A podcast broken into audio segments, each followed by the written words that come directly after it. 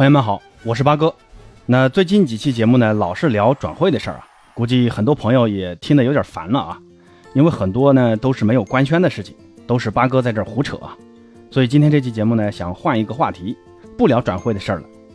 那其实一支球队啊，为了增强实力、引进新人，是有两种方式的。一种呢，就是从外面买人，那也就是最近一直聊的从转会市场上买入。那另一种呢，就是内部挖掘。那这个内部挖掘就是从球队的梯队里发掘人才，也就是大家常说的青训营。青训球员呢，是很多球队能够保持长青的不二法门。像如今在转会市场球员转出搞得风生水起的阿贾克斯就是这样的球队啊。还有前几年梅西、哈白布时代的巴萨，再到九十年代时的曼联，那都是通过青训球员称霸一时的。那上一期节目呢，有位听友问我。能不能讲一讲欧洲五大联赛的青训和咱们国内的青训的那些事儿？那今天这期节目呢，就和朋友们聊一聊欧洲最著名的几支青训营做的特别好的球队，他们是如何做好青训的，又都取得了什么样的成就？最后呢，咱们再聊聊国内的青训啊。咱们先来说说欧洲的青训。提前说明一下啊，八哥呢其实对各国的青训了解的并不是很深呐。下面聊的内容呢，很多都是八哥从网上查的。不一定对啊，听友中肯定有比我了解的更多更深的。如果发现八哥讲的有问题啊，欢迎在评论区指出啊，大家多交流嘛。八哥呢在这里选取几个欧洲国家的青训模式来给朋友们做个简单的介绍啊。首先就得说一下现代足球的起源国英国。当然很多球迷会说啊，足球不是咱们中国发明的吗？当初宋代就有了蹴鞠啊。这个观点呢我不否认，蹴鞠呢在宋代很流行。确实也是有这个事儿的，像《水浒传》里的高俅啊，就是靠着踢蹴鞠结识了达官贵人，一路升官，最后呢变成一个大奸臣的。但八哥这里要说的是，现代足球啊，按照国际足联的说法，起源国那就是英国。在英国呢，主要有草根足球、俱乐部足球学校和校园足球，那各自承载不同的任务。第一，依附于每座城市的草坪和公园。英国的草根足球文化十分流行，给当地儿童呢带来的是不含竞技色彩、单纯体验快乐的足球，对青少年足球水平提升起到了积极作用。那由社区组成的草根足球联赛也是各大俱乐部发掘苗子的好机会。有天赋的孩子呢会被邀请到各大俱乐部继续深造，接受正规足球教育。那第二点呢？英国足球的主要载体是各级足球学校或者青年队，那这些足球学校或者青年队啊，为英国培养了一大批的足球人才。在英国，即使一个学生从小没有上述社区足球活动和俱乐部的经历，也还是可以接受正规的足球教育的。主要是英格兰足球协会下属的学校足球学会，专门负责整个英格兰地区足球教育监管，在一定程度上。确保了一直接受传统教育而又不愿意放弃足球理想的孩子有机会接受足球正规的教育，那这就是英国的校园足球啊。而以青训球员产出率最高的英格兰俱乐部，我觉得曼联才是最成功的啊。九二黄金一代球员，像吉格斯啊、斯科尔斯、贝克汉姆、大小内维尔等一大批的曼联青训出身的球员，让曼联。在九十年代到二十一世纪前十年，大部分时间都能称霸英超啊。而九二黄金一代最高光的时刻，就是九九年在诺坎普上演的欧冠决赛。贝克汉姆在补时阶段连续送上两记助攻，帮助谢林汉姆和索尔斯克亚在短短的三分钟内连入两球，逆转了拜仁慕尼黑，拿下了当赛季的欧冠奖杯。那时至今日，曼联的青训球员。仍是成才率极高，像博格巴、林加德、麦克托米奈、拉什福德等一大批当打球星都是曼联青训出身的。如今呢，英格兰队受益于国内的青训成果井喷，在去年的欧洲杯也冲进了最后的决赛，而今年的世界杯，英格兰队也将是世界冠军的有力争夺者。接下来再来看看德国，德国呢是欧洲足球传统强国。但在两千年的欧锦赛，德国队首发阵容三十岁上下的球员是比比皆是啊，很少能见到新面孔。德国足协呢痛定思痛，深刻认识到忽视青训的严重后果。那善于修正错误的德国人，从当年开始就规划了一整套改造足球系统的计划，决心从娃娃开始抓足球，在既定的足球发展计划和培养理念共同指导下，制定了一系列的制度和措施，构建了一套完善的德国足球青训系统。经过学校、训练基地、俱乐部进训中心与足球精英学校层层筛选，保证每一位获选球员。都具备一定的实力与发展潜能，这一套青训系统也让德国足球能够迅速崛起，并在2014年重新站上了世界之巅，捧起了大力神杯。当时呢，德国队在决赛中的对手就是梅西率领的阿根廷，这也是梅西距离大力神杯最近的一次啊。而德甲历史中，应该就属拜仁的青训成果最为显著啊，像胡梅尔斯、穆勒、克罗斯、阿拉巴。霍伊别尔、穆夏拉等球星，那都是拜仁的青训出品。不过，拜仁青训历史上最牛的巨星，那就属贝肯鲍尔了。凯撒大帝贝肯鲍尔在十四岁时加入拜仁慕尼黑的青训营，为拜仁慕尼黑出战五百八十二场，打进七十五球，为拜仁慕尼黑赢得一九七四年、一九七五年、一九七六年连续三届欧洲冠军杯冠军，一九七四年的世界杯冠军队成员。一九七二年的欧洲杯冠军队成员，一九七二年、一九七六年两届金球奖得主，贝肯鲍尔作为主教练，还率领德国国家队夺得了一九九零年的世界杯冠军，可见贝肯鲍尔的历史地位啊！只是如今的德国队啊，一直缺少一个像克洛斯那样的效率中锋。那今年的世界杯，你看好谁为德意志战车攻城拔寨呢？那接下来再来看看法国啊，法国。全国体育的开展采用的是政府呢与社会混合型管理体制。法国足协是法国足球的职能管理部门，对相关足球俱乐部给予资金支持，隶属青年体育部，负责督查公共社区的体育设施免费向十四岁人群定期开放，并进行技术服务，为青少年足球的普及提供了重要的硬件支持啊。法国建立了以克莱枫丹足球学院为首的十四所青训基地，构建了法国足球精英球员的系统培养体系。它是法国青训的重要组成部分，培养了像齐达内、特雷德盖等世界级著名球员。可以看出啊，法国足球的培养模式呢是少而精的模式，走精英化培养路线。最近几年中，在法甲中青训成果比较显著的，估计要数里昂队了。像皇马前锋本泽马，从阿森纳重返里昂的拉卡泽特，米兰后卫卡卢卢，拜仁中场托里索，那都是里昂的青训出品。而且巴萨如今非常头疼的中卫乌姆蒂蒂也是里昂青训出身的。其实，在卡塔尔财团入主大巴黎之前呢，里昂也曾在法甲实现过七连冠。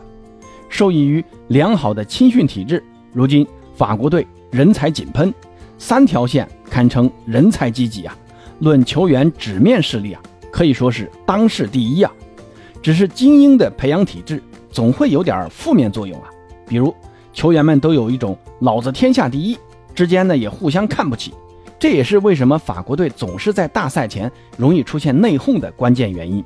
希望今年的世界杯，法国队可以安安稳稳地参加比赛，别再出什么幺蛾子了。接下来呢，咱们再来聊聊西班牙的青训。说到西班牙的青训啊，首推巴萨的拉玛西亚青训营。拉玛西亚的青训理念最大的特点就在于将文化教育作为首要任务，始终放在足球训练和教学过程实际操作之前提出，重视人格的塑造。从小呢，球员开始在拉玛西亚就树立以控球为重点。作为欧洲传统的足球青训强国，其青训的理念着重于足球文化的培养，让孩子们具有竞争意识。最大程度集中注意力，并且最重要的是培养强烈的团队意识。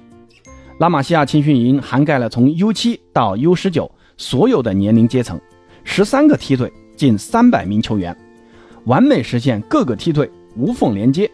每一梯队都有严格的规章管理制度和特定的训练团队，表现出色的球员还享有进入巴萨一队的选拔机会。俱乐部规定，一队中啊。拉玛西亚青训营的队员占比啊，必须达到百分之五十以上。此外呢，部分教练员也是从青训营出来的，使得拉玛西亚整个层级体系一体化，通过完善的足球梯队，实现新老交替的不断轮回。而以拉玛西亚青训为班底的巴萨，在二十一世纪初接连涌现了像哈维、伊涅斯塔、梅西、布斯克茨、皮克、巴尔德斯、佩德罗等一大批天才球员。巴萨的梦二、梦三队伍就是依靠这批天才球员称霸欧洲，更是在瓜迪奥拉入主巴萨的第一年就实现了史无前例的六冠王伟业，也成就了瓜迪奥拉这位给欧洲足球带来深刻改变的顶级教练。不过呢，过于依赖青训，忽视了球队的更新换代，也让巴萨尝到了很多苦头。如今在哈维、小白、梅西的离去，巴萨最近几个赛季。逐渐陷入了沉沦，这成绩啊是一落千丈。但随着佩德里、加维、阿劳霍、法蒂的重新冒出头来，相信巴萨能在不久的未来重新屹立欧洲之巅。而如今的西班牙，在前巴萨主帅恩里克的率领下，非常看重巴萨的球员和巴萨的体系。在其打造的以巴萨体系为主的球队结构下，西班牙队继续发扬传控足球。只是在传控足球日渐式微的当下，恩里克的坚持还能在今年的世界杯率领西班牙走得更远吗？那说完西班牙，估计很多朋友以为接下来该聊意大利了吧？那意大利去年拿了欧洲杯，但今年的世界杯欧洲区的预选赛，意大利居然被北马其顿给淘汰了，只能连续两届大赛无缘了。那对于意大利的问题，归根结底呢，还是青训出了问题啊。去年夺冠的那支意大利的年龄结构普遍偏大，而如今意大利足坛也意识到了问题，只是呢还需要时间来改造啊。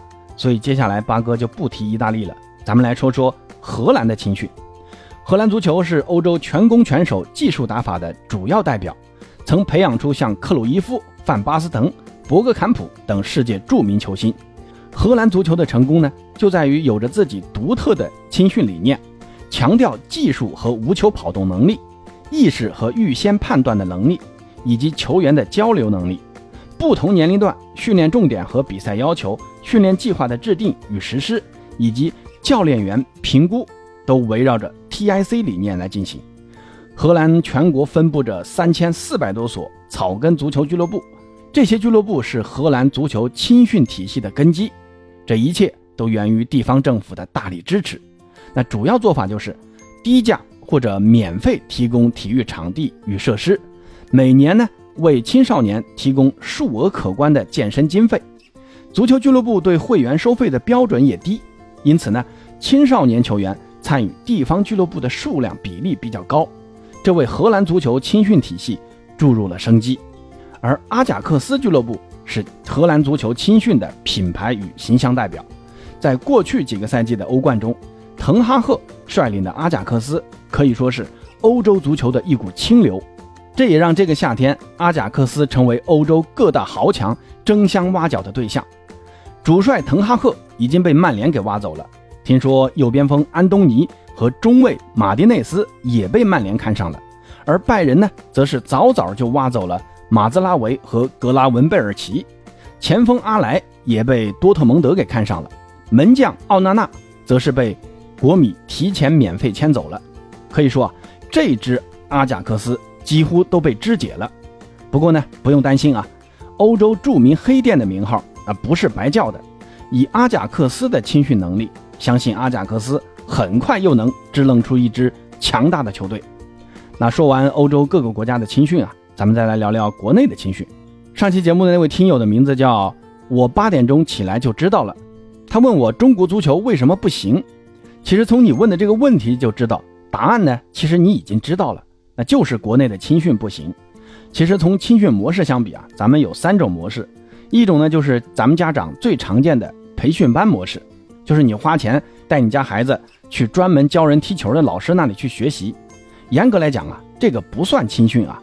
第二种呢就是职业俱乐部青训，就是你家孩子踢球很优秀，被职业俱乐部给看上了，然后把你家孩子招入梯队进行训练。那还有第三种模式啊，也就是咱们以前很长一段时间采用的一种模式，就是选拔队的方式，由国家拨款进行封闭训练的一种形式进行。这种模式下啊，球员只能称为专业球员，不能称为职业球员。但关键是咱们的主管部门很相信这种模式啊，对于职业化的路线一直不太信任，认为乒乓、跳水这些项目都是通过这种集训队的方式走向成功的。但这些项目啊，在国内的职业化程度不高，所以你才能在这些项目中称王称霸。但在足球项目里，别人的职业化程度非常的高啊，而你呢还在走专业化路线，那肯定是干不过人家嘛。在体育领域有句话不是说嘛？业余的干不过专业的，专业的干不过职业的，人家就是靠这个吃饭的，在睡觉都想着怎么提高自己。你就算是专业的，肯定没法跟职业的相比嘛。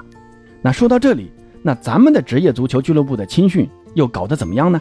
我这里简单介绍一下啊，咱们有三种方式。第一种呢，就是像恒大、绿城、鲁能这种足校模式啊；第二种就是像国安、申花、上港这种梯队模式。那第三种就是像成都、武汉这种足协青训模式。那知道这些模式之后，那接下来的问题就是该如何提高中国的青训能力了。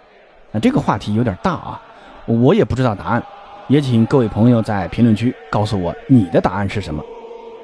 嗯，好吧，这个话题呢聊的有点沉重啊，今天就先聊这么多吧。懂的呢自然懂，有什么想告诉八哥的，欢迎在评论区留言。咱们下期再见。